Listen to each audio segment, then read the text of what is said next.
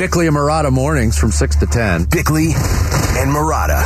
It's the greatest show on earth. Bickley and Marotta. Good morning and welcome. It's the world. Dan Bickley. Sports, man. Sports. Vince Marotta. It's a power packed morning zoo. Are you kidding me? Bickley and Marotta. Spectacular. Bickley and Marotta. I love this show. This is the greatest show in the history of radio. It's the greatest radio show ever. Bickley and Marotta. I hate everything about this show. This is the worst show in the world. Good morning, everybody. It is with great pleasure that I get to say the following two words, the two best words in the lives of morning radio folk. Happy Friday to everybody. Happy Friday. The best two words in sports. Game seven. today's gonna be uh today is gonna be a little heavier of a Friday than we normally have with with everything that went down with Tua last night. Big heavy story going on in the NFL. A lot of people taking big shots at the Cardinals. That's gonna be heavy today. But I am here to tell you all, I am so looking forward to falling back in love with Major League Baseball next year. You have no idea. And I'm anticipating it because there's a study out that says the minor league games with pitch clocks have decreased by 25 minutes. 25 minutes. That's the difference between love and hate. For me, it is. when it comes to baseball, it is. No, it's the difference between 237 game of time and 312 Yeah, I mean, if you're lucky. I haven't gone over the whole list of changes, and I- was I was in the car the other night, and I was listening to the D-backs broadcast, and I heard Candy and and uh, Chris Garagiola talking about some of the changes, and they're limiting how many times you can throw over to first base now. Good. And good. where do you, Changes the game. Good. It does Oh, change the stop it. game. Good. Yes, good. Yeah, isn't that Why the do point? you need to They're- throw to first change the base game? all that time? They're What does it ever basically- accomplish? giving away stolen bases now. Stolen bases, But are nobody go through steals roof. bases now. So Yeah, but they're going to go through the roof now because of all these. they are not going to go through the roof. you watch. Uh huh. Uh huh. Rickey Henderson. All right, let's watch- make a bet watch right. Out. Let's make a bet right now. What what will lead the league in stolen bases? What number? What Give me number? a number. Because I What I is don't it think now? It's in the 30s this year, isn't it? so. It's, I bet you not more than fifty. I would take over 50. Over fifty. All right. Lunch Okay, bet. it's a bet. It's a lunch bet. Jake McCarthy's going to Yeah. be with the D-backs big club all year long, man. Uh, uh, ban throwing over to first base. Love the I love the I Give him one throw. Ban? Give him one throw per at bat or whatever, or inning or something. I hate it. No, the guy could just start walking to second base. No, you, no, the pitcher can turn around and throw to second base. Nobody could. He could just stand in the middle in between. Come on. You're changing the game completely. It's- I'm kind of on Jarrett's side here. I do like the and there's a bigger clock, though. base now too. I don't know no, what, what no, that does. no. If he's standing in between, then you can throw it to the second baseman. Just you can't throw it to the first baseman. Who's on first? 25 minutes off the game with the pitch clock. Sign me up for that. I can't wait to see what that looks like. I'm All right, gonna Jared. look- uh, Okay, okay. All right, you're dead. The leader is 38 right now. Oh, so is it? Now, yeah, we need to work now on uh, shortening the length of this show. yeah. 25 minutes. Let's get this. Be- no, let's that- get this down to three hours. I say. Right. Okay, like a baseball game. That's good. I like it. All right, Jared. Bigger start the bases show. for this show. The Splash. Splash. The stories making waves in the sports world. The Splash. Cannonball! Cannonball coming. Cannonball coming. The Splash. Brought to you by Presidential Pools, Arizona's number one pool builder. See why at presidentialpools.com. Final day of practice today for the Arizona Cardinals before they head to Charlotte for Sunday's game against the Carolina Panthers at Bank of America Stadium. Veterans Kelvin Beachum, Hollywood Brown, Zach Ertz were all back on the field Thursday. At practice, center Rodney Hudson, guard Justin Pugh were both back but limited. Defensive lineman J.J. Watt did not participate for a second straight day with a calf uh, issue and an illness, according to the official injury report. Zaven Collins, James Conner, Greg Dortch, Rondale Moore, Matt Prater all limited as well. Cardinals defensive coordinator Vance Joseph also said that cornerback Trayvon Mullen will see action on defensive snaps Sunday for the first time since he was acquired from the Raiders in the preseason. Mullen played eight special team snaps last week against the Rams. For Carolina, Christian McCaffrey missed his second straight day of practice with a quad injury, but there is a report this morning that says uh, there's optimism he will be able to play on Sunday.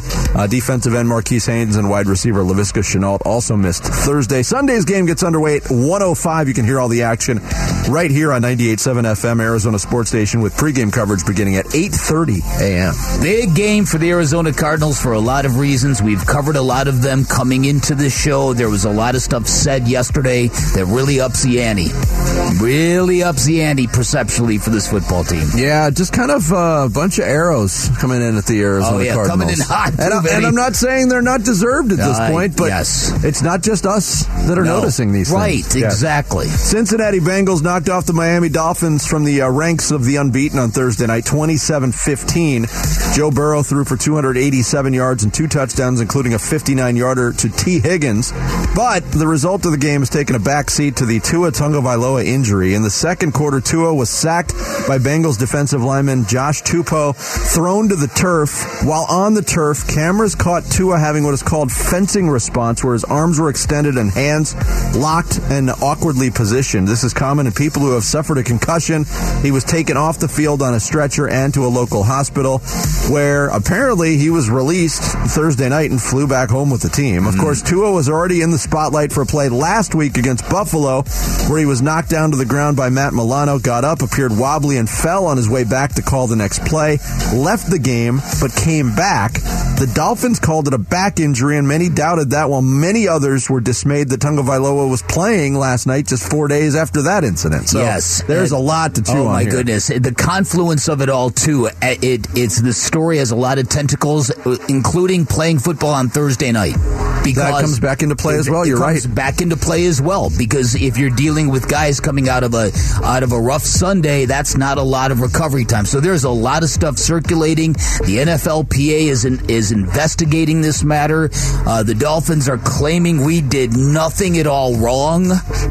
This is, uh, yeah, this is, you know what it was, Vinny? It was a visual. That, that fencing coping mechanism, that's what got, it was a horrifying moment on a football game, and we haven't seen one of those like that in a while. No, his fingers were so Contorted. contorted that I thought he broke all the fingers on his hand. That's what it Yeah. looked like. Yeah. Yeah. You see it sometimes in boxing if you've ever seen somebody, somebody get a bad knockout. Yes. But they're wearing gloves so you can't see their fingers, but they do the, the arm some- extension. Yeah, yeah. Yeah, it was very uncomfortable. It was really, really hard to watch. Yeah. Uh, and it was really hard to watch 58 times with all the replays they But showed you know, on and there's well, there's a lot of people debating that. There's a lot of people saying that we didn't need to see that. Amazon, what are you doing, Amazon? And then there's a lot of people are saying, you know what, that was a real unvarnished look at what the NFL is. Yeah, that because that's true, this too. was not your traditional network partner, they were not as in on the okay. Let's let's get past this. Let's not talk about this. Let's get back to the game. Yeah, remember how many times Monday Night Football replayed the Joe Theismann leg break when that happened? Yeah. They played that thing like a thousand times. Napoleon McCallum. Sunday's game between the Chiefs and Bucks will remain in Tampa. The league announced yesterday the city uh, was mostly spared from the destructive Hurricane Ian, which slammed the state's coast this week. Had a move been needed, the game would have been played in Minneapolis, but it'll kick off in Tampa Sunday evening at 5:20 Arizona time. On the college football schedule this weekend, it's another tough one for the Arizona State Sun Devils. They travel to LA to face number six USC. The Trojans are a 25 and a half point favorite over the Sun Devils, who are trying to avoid their first one and four start since 1976. Kickoff is at 7:30. ESPN's got the national broadcast. You can hear it here with uh, Tim Healey and Jeff Van Raaphorst on 98.7 FM Arizona Sports Station, beginning in pregame coverage at five. Arizona hosts Colorado in Tucson tomorrow at 6:30 on Pac-12 Network, and NAU is on the road at Portland State. That game kicks off at two. I can't ever remember ASU being a 25 and a half point underdog. I would think that this week's game would be easier for them. I mean, they're not as good as Utah, right? They're ranked higher. They got they they have a lot more offensive firepower. Okay. Just beat Oregon State, They, they, they good struggle with Oregon, but Oregon, by Oregon, Oregon State, State, last is, week. a, is a tough place to play and a pretty good team. Yeah. Yeah. Okay. All right. I, it might be a bloodbath. You are the Pac-12 guru.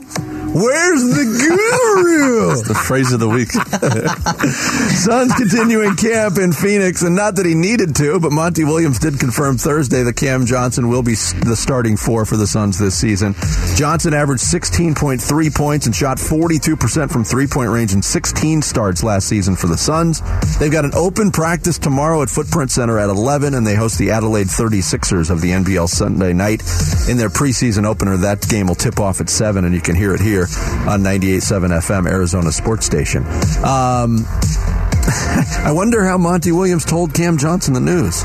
Yeah. You think they he have a told- conversation. You think he told him? yeah, I, I don't think he's got any issues communicating with Cam Johnson. Have they spoken? Have they spoken? Yeah. I think they've spoken. D-backs in San Francisco for the next three games at Oracle so Park funny. starting tonight. Merrill Kelly on the hill for Arizona facing Alex Cobb. That game gets underway at 7.15 with pregame coverage starting at 6.30 on 98.7 FM Arizona Sports Station. Uh, it was a note passing. Cam, do you want to start at the four? Check yes or no. yeah, that's what it was. With the hearts for the check boxes. Uh, there you go. There's your splash for the final day of September, if you can believe it, here on uh, Bickley and Marotta Mornings. Coming up next, Cardinals getting ready for a big game against a team that's got their number in the Carolina Panthers. We'll get into some of the Thursday developments with the Cards next. Bickley and Marotta Mornings, 98.7 FM, Arizona Sports Station. Football Friday with Bickley and Marotta. Presented by 72 Sold. Get your price. 98.7 FM, Arizona's sports station. Um, I think guys, uh, I mean, obviously, when you don't start fast, you start to press um, just to get in a rhythm. It's not only to score, like, have huge plays, it's just to try and find ways to get in the rhythm. And early in games, we just got to do a better job of letting the game come to us. Whether it be myself, whether it be the online, whether it be the quarterback, the receivers, uh, we just got to do our job. I mean, this, the, the guys are, the plays are there to be made, um, whether it be catching the ball, whether it be picking the right guy, whether it be blocking the right protection. Um, guys don't need to do too much. Um, and when you're kind of in a rut, especially early on, coming off training camp, you want things to go start fast, start fast, start fast. And sometimes it just doesn't work out that way. And so guys don't need to press. Guys just need to focus on the plays, um, do their job. Uh, I know it's so cliche after Bill said it about a thousand times.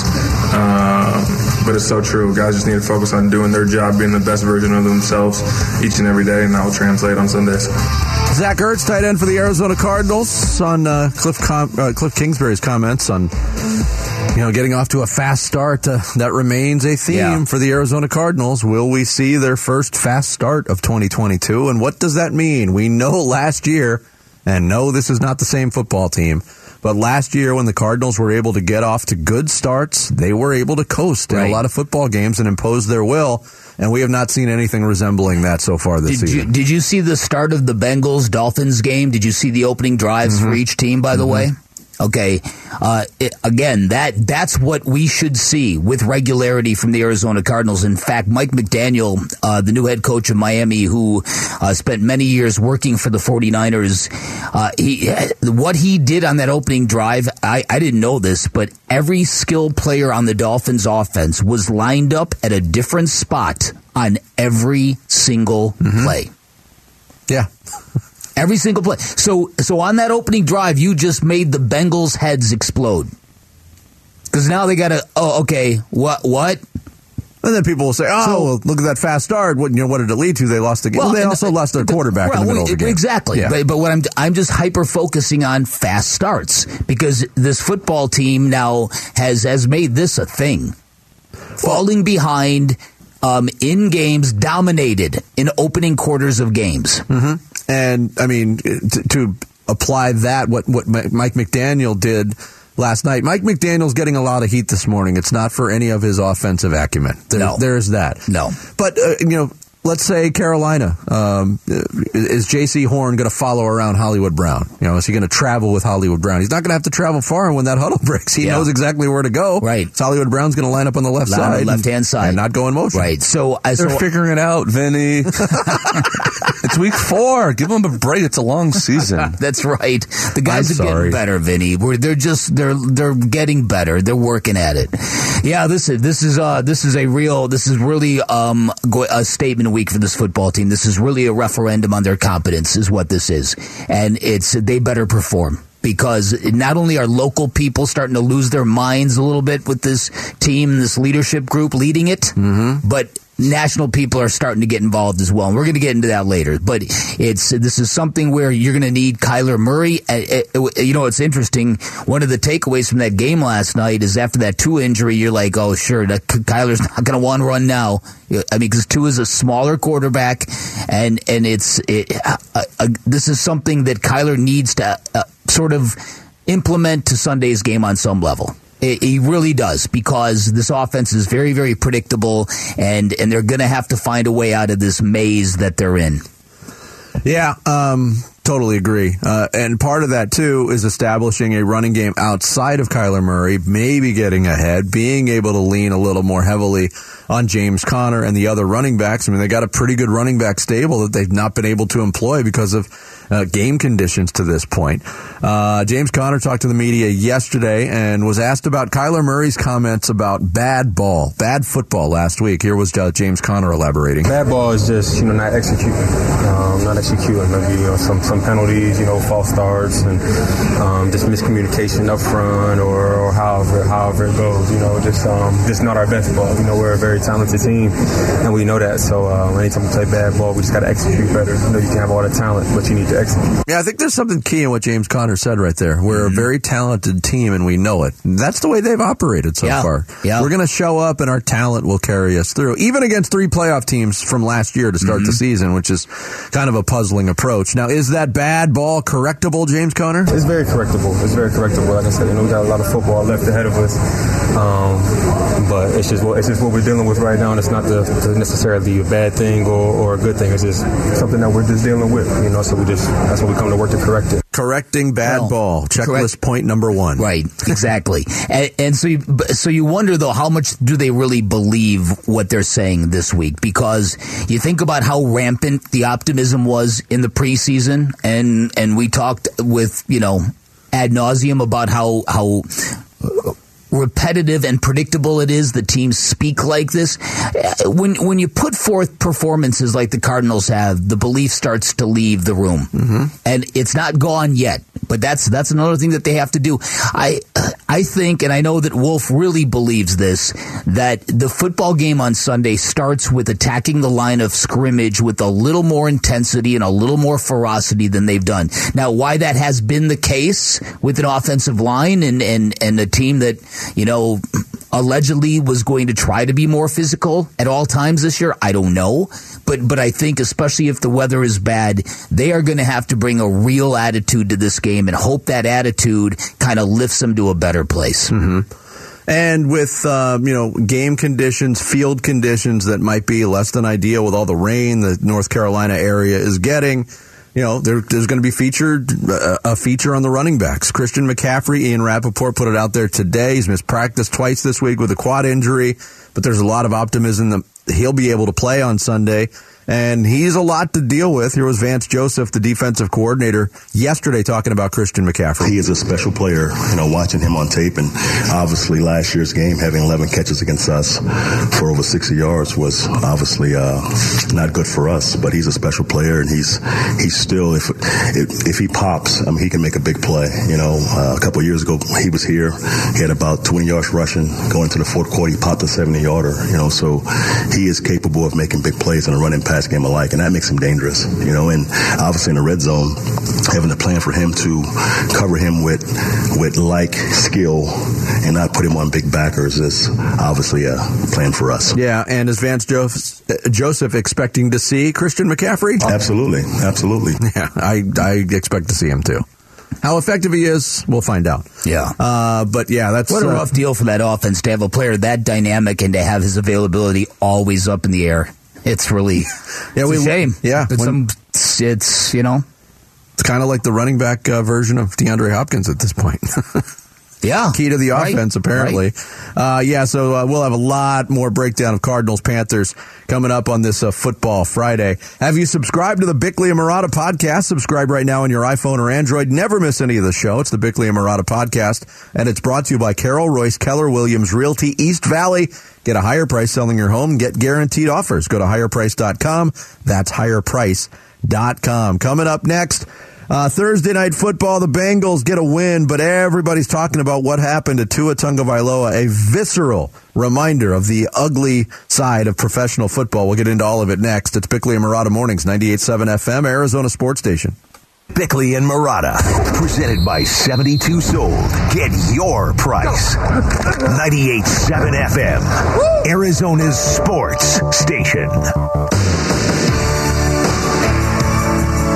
That was an emotional moment. Um, that is not part of the deal that anyone signs up for, even though you you know it's a possibility in football to have something that you have to get taken off and on a stretcher. Is uh, you know all of his teammates, myself, we were all. Um, very very concerned. So the the best news that we could get is that everything is checked out. Um, that he didn't uh, have any anything more serious than um, a, a concussion. Will be uh, he'll be flying back with us here on the plane. It's Mike McDaniel, um, sounding very tired uh, in his postgame he's press got a conference. he's got a unique delivery. He does. Yeah. Uh, Yeah, but talking about the Tua Tagovailoa situation in the second quarter last night, he was thrown to the turf by uh, Josh Tupou of uh, Cincinnati and was on the field for about 10 minutes. Mike McDaniel is getting heat for a lot of reasons, and he's getting heat for some of the language he used in that soundbite. Uh, the, the the language he used there, we're lucky it was nothing more serious than a Right. concussion, kind of Right. glazing over Yeah. uh, the fact that a concussion is a traumatic brain injury. right. But that's how commonplace it's become in, in in the NFL, and this is on the heels of the handling of Tua Tagovailoa, which turned a whole lot of people off last week. In fact, um, Chris Nowinski, who is a uh, doctor PhD on Twitter, uh, he's also the uh, founder and CEO of Concussion Legacy Foundation Former WWE wrestler. former WWE wrestler, but uh, he tweeted out several hours before the game yesterday in response to an NFL tweet that was pubbing up the fact that Tua was going to be on the field. If Tua takes the field tonight, it's a massive step back for concussion care in the NFL. If he has a second concussion that destroys his season or career, everyone involved will be sued and should lose their jobs, coaches included. We all saw it. Even th- they must know this isn't right. That's referring back to last week when he was wobbly, visibly wobbly, left the field. They termed it a back injury Right. and cleared him to play last Right. night. The uh, listen, this is it's a fascinating story for a lot of reasons, but mostly because there was a time when when concussion protocol was dealt with the utmost um, severity and diligence, and because the whole idea was to flush out football players who either wanted to get back into games or felt pressure to get back into games after concussions. These were supposed to be guardrails to prevent concussed football players from getting back onto a football field. What we saw last Sunday against Buffalo, Tua was tackled, his head slammed off the turf. Mm-hmm. He got up and his legs buckled. And we've all seen that with guys who've been cussed, concussed before. So the Dolphins are like, no, no, no, that was a back injury. And Tua came out and and and corroborated that. Yep, my back lock, locked up on me, and, and that's what that was, and I did it, and I fell to my knees. But what we saw with our eyes was a concussion because we've seen it because we lived through the era when this was the number one priority in the NFL. So people are looking, okay, now we've advanced to 2022. Have we forgotten the point? Have we lost the thread of this whole thing? It's it's also ironic to me that when CTE became a thing, when we finally learned that these were not stingers, that this these were not getting your bell rung, mm-hmm. that these are not things that you mess with, and that they affect different people differently. There are people, and I, I, I believe Tua is one of these guys. There are people who, who incur concussions, but they can flush them quickly. There are people who are in a fog for weeks, and it's genetic. I've done a lot of research on this. I know what I'm talking about with this. It's genetic. And it, it, a doctor could look at all four of us in this room right now, do a test on us, and tell us how predisposed we are to concussions and how predisposed we are to, to, to, having them linger and compound themselves, mm-hmm. all that. Okay, so we know all of that. So Tua might be one of these guys that can flush it.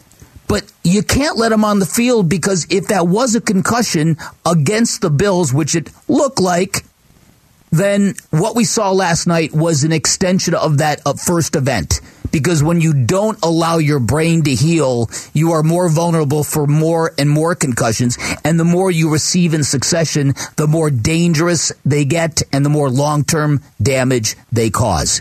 And so this is why the NFLPA is involved in this. They're looking, okay, what exactly was your protocol here? Mm-hmm. Who, who, who are the doctors in charge here? Who was looking over this? Because we know the NFL, NFL doctors, they haven't always been above board? Yeah, operating with integrity. Yeah. yeah, right. That's the word.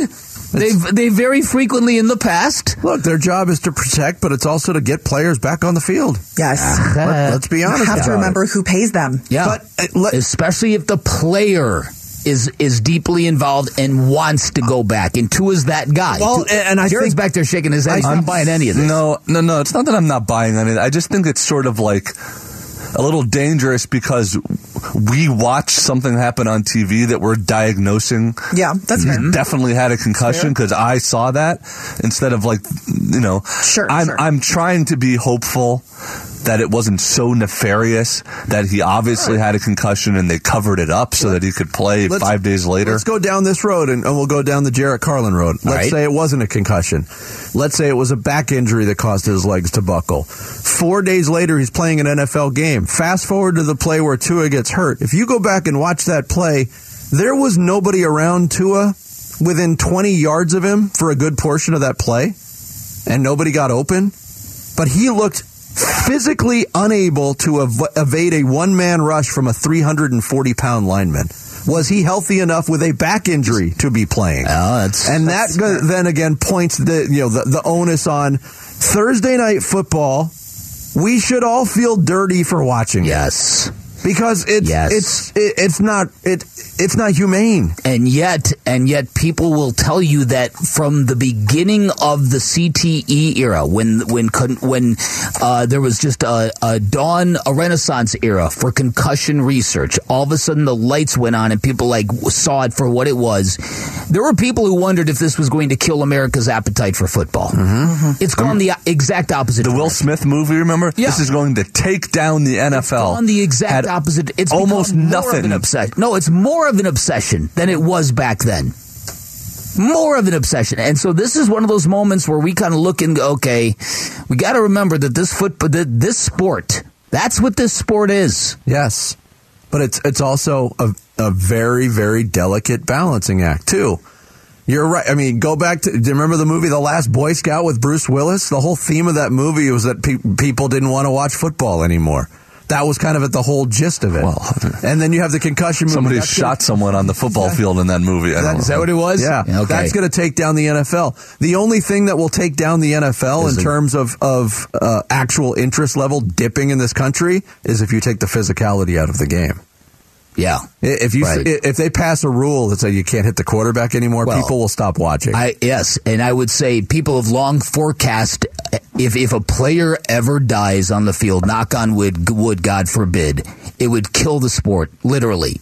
And I, I, think it's just the opposite. I think if a player actually died on the field, the element of danger would only increase football because the reaction to football post CTE proves it. Yeah. yeah. You know, there was for a long standing, why do people watch NASCAR? They watch NASCAR to see the, the crashes. Wrecks, yeah. People have died in NASCAR. People have been paralyzed in football on the yeah. field. Right. And it hasn't hurt, right. hurt viewership or anything. Right. Yeah, it's it just it was one of those moments, and it wasn't just the visual of Tua leaving on the stretcher. It was that it was that fencing coping mechanism, the the fingers Uh-huh. raised up and distorted. Nobody's ever seen that. But it also felt very visceral because, like you guys were saying, going into the game, everybody was thinking in the back of their mind, should he even be playing? I know. So they were sort of just waiting for something to happen, and then something did happen. Mm-hmm. Yeah. It's- Well, yeah. we, we have seen something like this in the NFL, but it wasn't a very well known player. 2017, Tom Savage was playing quarterback for for the Houston Texans. Got thrown down in a similar fashion. Had that same that same fencing response. And you, you can go back and read about it. It was, it. it was only five years ago, but again, it was Tom Savage. Now that it's a high profile player in a high profile Thursday night game that everybody, if you're watching football, you're watching that game, unless you're watching BYU and Utah State for some reason. uh, that th- this draws more eyes to it. yeah, it does. Now, the NFL, and we've been critical of this too, their uh, their very gradual takeover of the calendar, the weekly calendar, the monthly calendar, the yearly calendar has been going on for years. Is this part of it? Will the NFL ever be willing to say no thanks to Thursday night football revenue? I I don't think the answer to that is yes. Sorry, it all boils no, down to money. no, you're right. Yeah. You're absolutely right. And that was the third. That, that was actually what the, the yeah the third game broadcast in this third, new Thursday night package on Prime. Right. The uh, and just and you uh, you're right, and you look at the raw numbers that that NFL games are doing. It's insane what kind of viewership numbers they are posting routinely. Whatever game, whenever it is, boom, 18 million people, 20 million people, 26 million people. You get Yeah. a really good one, you get 43 million people. It, it's And that was yeah. actually, you know, that there was it marred a pretty good game last night too. Uh, you know, after that delay, it was hard to watch. It's I- hard to get back into the game, but it was a pretty I- entertaining that- football game. That was my emotion exactly. Yeah. But that I really had a difficult time kind of get, emotionally getting past Mm-hmm. that incident. Coming up next, the starting power forward for your Phoenix Suns, Cam, Cam Johnson. Johnson? Uh, we'll get into that and more next. It's Bickley and Marotta mornings on this Friday, 98.7 FM, Arizona Sports Station. 98.7 FM, Arizona's sports station. Bickley and Marotta. Bickley and Marotta mornings.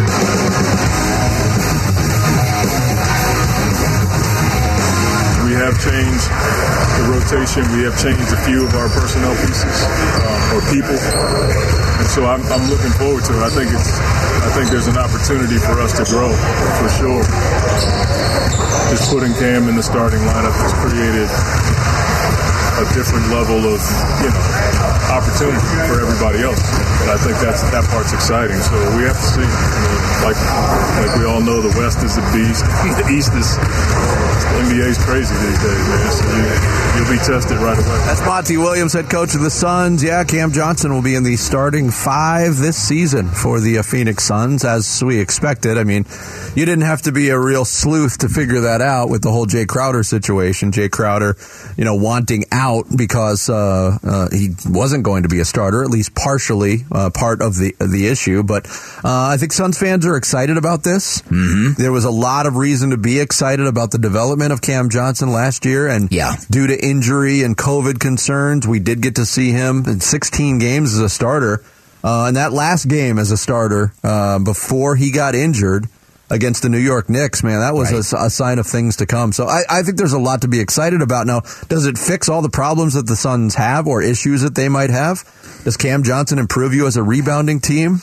I'm not sure. No. He talked about needing to be much better than he has Yeah. in his previous uh, NBA career in that area now as a starter. But uh, he's got a, he's got a lot of upside still. The the two items that you just discussed are both very real and accurate, but they do not have to be related. You can be excited about this because because Cam Johnson is a popular player in this town. Not as much as Mikal Bridges, but he's not that far behind. Mm-hmm. I agree. Because he's homegrown, he's a good dude, he's well spoken, he's a nice guy. He and Mikal and Cam Payne and I think up until this point DA they they make the Suns really feel like the community matters because they they're very accessible. They don't mind going out and mingling with the unwashed masses.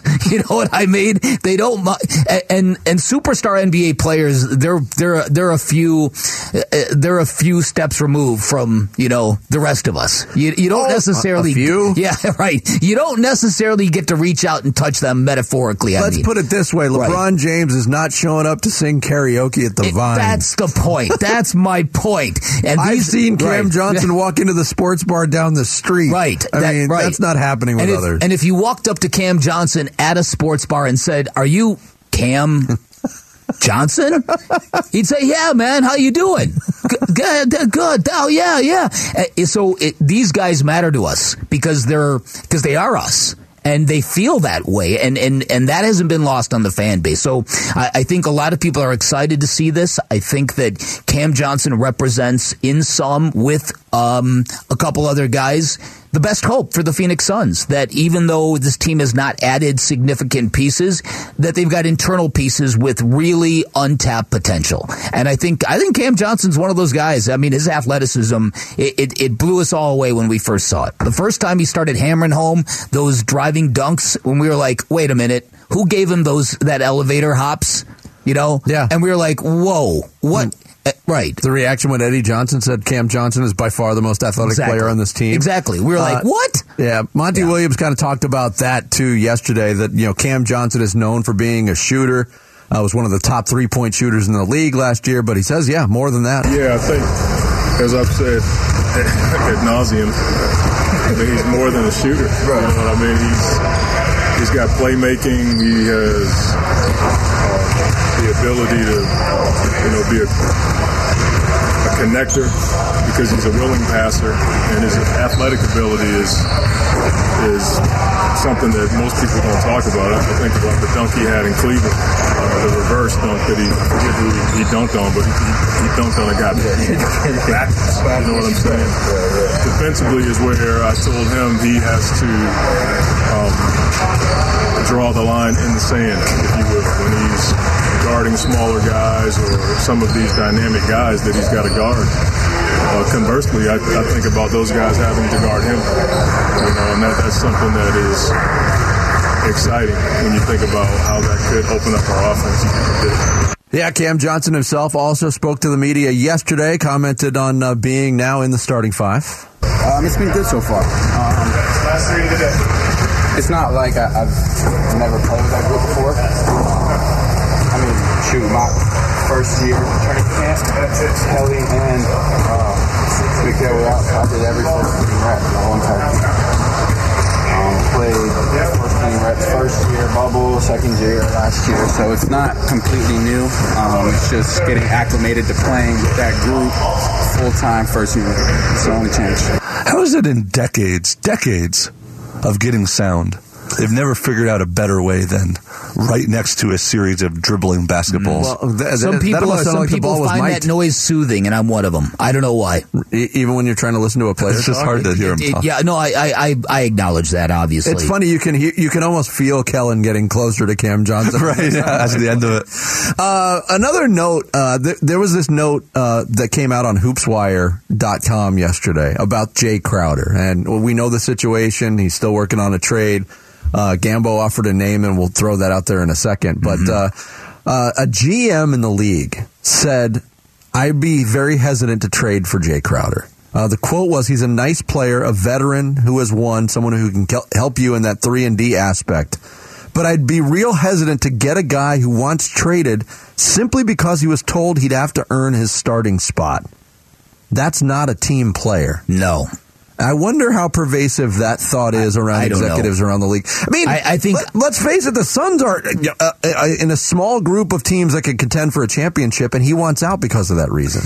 Right. I, I think he's looking at this a little differently. I think Jay Crowder's sensibility is that he is he and he alone has gotten himself to where he is in the NBA, and he's repeatedly say, said that that that th- this is a journey of his own making. He's very very proud of the career he's put together, and so to me that is uh, that's something, Vinny, where I think when you look at this instance, I I, I think. i i- you look at Jay Crowder and he sees, okay, if I I'm in a contract year, and if I'm on the bench, perceptually, statistically, it is going to hurt my ability to, to get one more contract out of this career. And I think he's hardcore about that. Now, I, do I, do I uh, think it's, do I think it's appropriate in this situation? I do not. I think there's a good thing going on here and, and he should be cool about this, but he's not.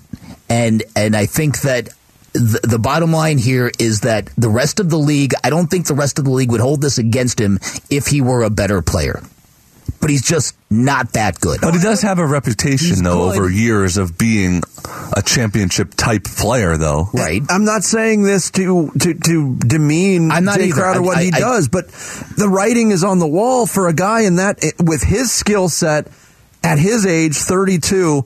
When this contract is up, he's not getting another three year deal. He's going to be a one year player for Right. different teams and hop around, much like we're seeing from PJ Tucker, Right. who's much older than Jay Crowder. So I think this might be something of a rude awakening for him because he has been so associated with winning that he's one of these pieces that you need, and if you have, you're going to love him, and you're going to love what he brings to you besides the numbers. And and so I, uh, t- to me, I think that the the lack of of tradability of him is quite something. Th- Because I think this, if there was a market, if there was demand, the Suns would have dealt him already. Yeah, um, but I, I think it's just, I think it's you get a lot of good stuff, but he's not a top tier player. No, he's probably not a second tier. He's player. a glue guy. He's a glue And guy. teams Right. need that. The Suns need that. Uh, Gambo threw out a couple things yesterday on Twitter. Said uh, wouldn't consider Dallas to be in the running for a Jay Crowder trade uh, because we had mentioned maybe like a Davis Bertans earlier. Uh, so that doesn't look unlikely, uh, look likely. But he did mention the Cleveland Cavaliers, who might have some interest in Jay Crowder. He's played there before, and a name coming back could be Cedi Osman, six uh, six seven forward, good shooter, really good offensive player, and actually had two great games against the Suns last year. So I mean, he could help. Does he cure all the ills? No. Does he have the same skill set as Jay Crowder? No. But they can't. Uh, they can't just trade Jay Crowder to get him off this roster. They got to get something of value back. Yeah, uh, well, I hope they find it. Yeah, I I, really so, do. I I hope they do. So I mean, to, so to me, I think, but I, I think the long and the short of it is, I think Cam Johnson deserves this opportunity, I, and I think the Suns need to give it to him Mm-hmm. because you need to foster this. Yeah, we've seen the ceiling of Jay Crowder. We have not seen the ceiling of Cam Johnson. We have not. That's a great way to put it. Coming up next, Cardinals criticism. It's not just coming from this show. Now it's coming from all Oh. avenues nationally. Oh, boy. We'll tell you what some of the uh, criticism said next. It's Bickley and Marotta Mornings, 98.7 FM, Arizona Sports Station.